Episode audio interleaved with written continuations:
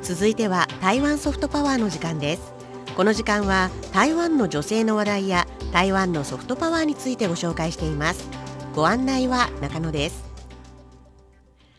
新型コロナの域内感染の拡大がまだ落ち着かない台湾ですが日本やアメリカからワクチンが届き感謝ムードに包まれるのと同時にワクチン接種が積極的に進められるようになってきています。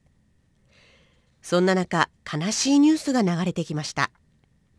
ワクチンとウイルスの研究に半世紀以上の人生を費やし台湾ワクチンの父と呼ばれていた台湾大学医学部附属病院略称台大病院小児科名誉教授の李慶雲医師が先日6月11日亡くなりました94歳でした李慶雲医師のお名前の漢字は木の下に子供の子と書くすもも弁慶の慶雲と書きます。李慶雲医師は台湾南部当時の高尾県古高郷に生まれました。父親は農協の職員で家はいくつかの小さな土地を持っていましたがそれほど裕福というわけではなく本人も最初から医学の道を目指したわけではなかったそうです。中学を卒業後成功大学工学部機械科に進学。これで頭角を現せると思って両親もその成績に満足していましたが自身を振り返ってみると機械にそれほど興味がなく1学期が終わる頃ちょうど台湾大学医学部が余課生を募集しているということを耳にし家族には内緒で十数人の同級生と共に台北へと向かい受験しました。結果李慶雲氏ただ一人が合格。しかし台北に行って大学に通うとなるとお金がかかることから家に負担をかけられないと諦めるしかないと思っていたそうです。ところが父親は医学を学ぶために台北に行くことに同意。翌年李慶雲氏は奨学金を受け一月40金およそ 24kg のお米とわずかなお小遣いで生活を行いました。1953年台湾大学医学部を卒業後台大病院の小児科に勤務しますがそこで日本脳炎や小児はしかインフルエンザやロタウイルスが大流行するたびに小児科病棟は廊下までも患者でいっぱいになり3人の担当医師は絶え間なく押し寄せる患者に対応しなくてはならず救急室はまるで朝市かのような忙しさでみんな疲弊している様子を目の当たりにしました。その経験から伝染病を根絶するためには効果的なワクチンを発展させ予防から始めることしかないと感じこれによりワクチン研究を生涯の目標とすることを決意したんだそうです。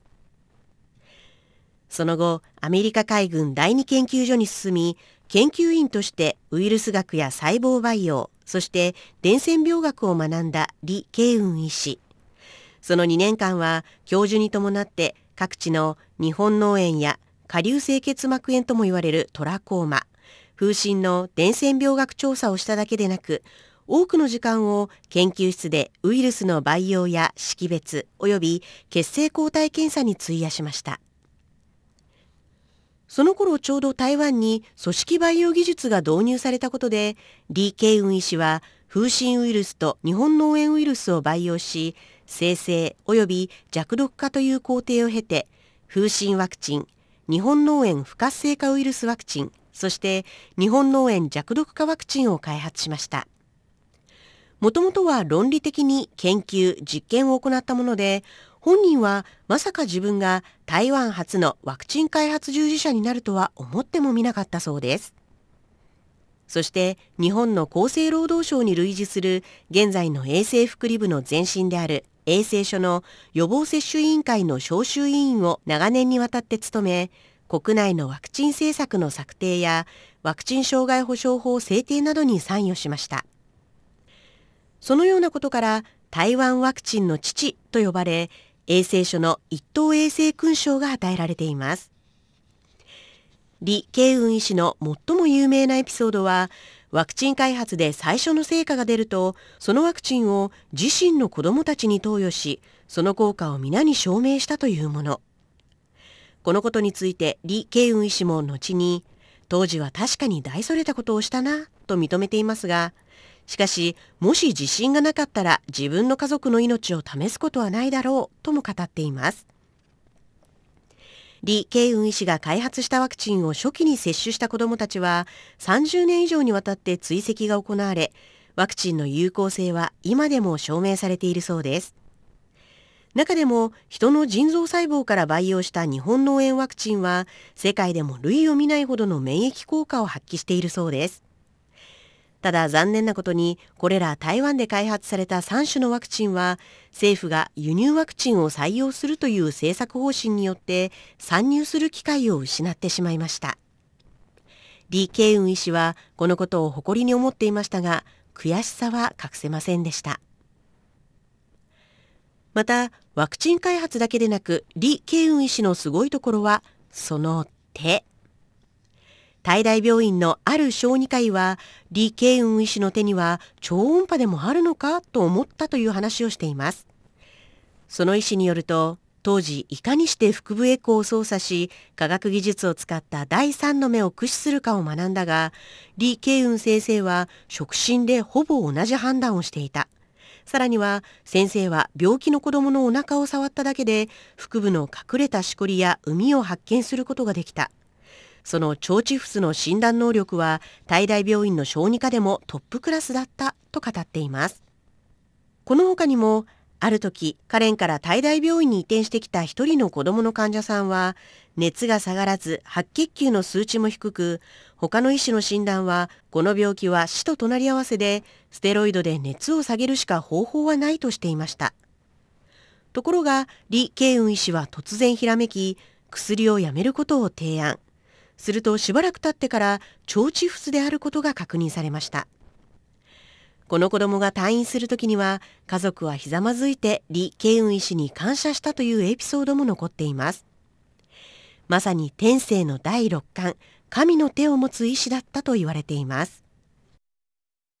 様々なエピソードを残している李慶雲医師ですが近年は脳卒中を発症し体調を悪くしており後輩たちが時々見舞っていました。ただ少し前まではまだ元気で新型コロナの感染状況を気にしていたそうです。昨年2020年1月に李慶雲医師の伝記を執筆した大大病院小児科の医師で台湾ワクチン推進協会の秘書長でもある盧春樹医師は李慶雲医師の悪い評価を聞いたことがないと話し学生たちに対してもとても忍耐強くみんなから尊敬されていたと語っています。伝記の出版の際には当時の衛生福利部の林宗炎部長や台湾大学の張上淳副学長疾病感染症の周志功所長など医学界のそうそうたるメンバーが参加し恩師と共に過ごした時間を語り合っていました。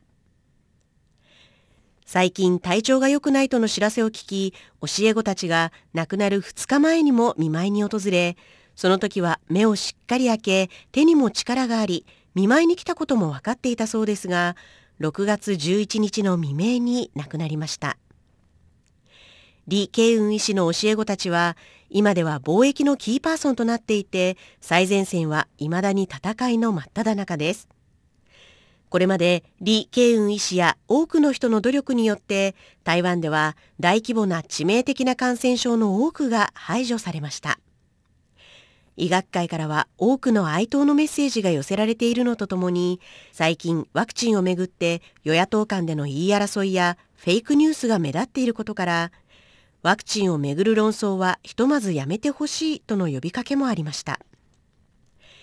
ワクチンの必要性を実感しワクチンの研究開発に生涯を注いだ李慶雲医師のご冥福を心よりお祈りいたします。今週の台湾ソフトパワーは先日6月11日に94歳で亡くなられた台湾ワクチンの父李慶雲医師についてご紹介しました。